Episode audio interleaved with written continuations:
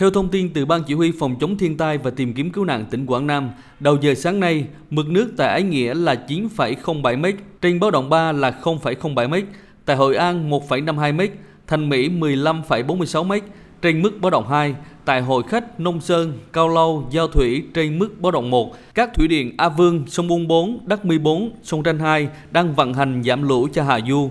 Ông Trương Xuân Tý, Phó Giám đốc Sở Nông nghiệp và Phát triển Nông thôn tỉnh Quảng Nam cho biết, lưu lượng đỉnh lũ của hồ thủy điện sông Tranh 2 là 1.658,1 mét khối trên giây. Hồ thủy điện sông Buôn 4 là 2.485 mét khối trên giây. Hồ thủy điện A Vương là 1.399,81 mét khối trên giây. Hồ thủy điện Đắc 14 là 1.399,81 mét khối trên giây. Tiến hành vận hành hạ mực nước hồ về mực nước đóng lũ theo đúng quy trình của cấm số 5 thì phải nói rằng là các thủy điện cũng chấp hành nghiêm cái lệnh vận hành của ban chỉ huy và hiện nay là các hồ đang sẵn sàng giảm lũ cho hạ du.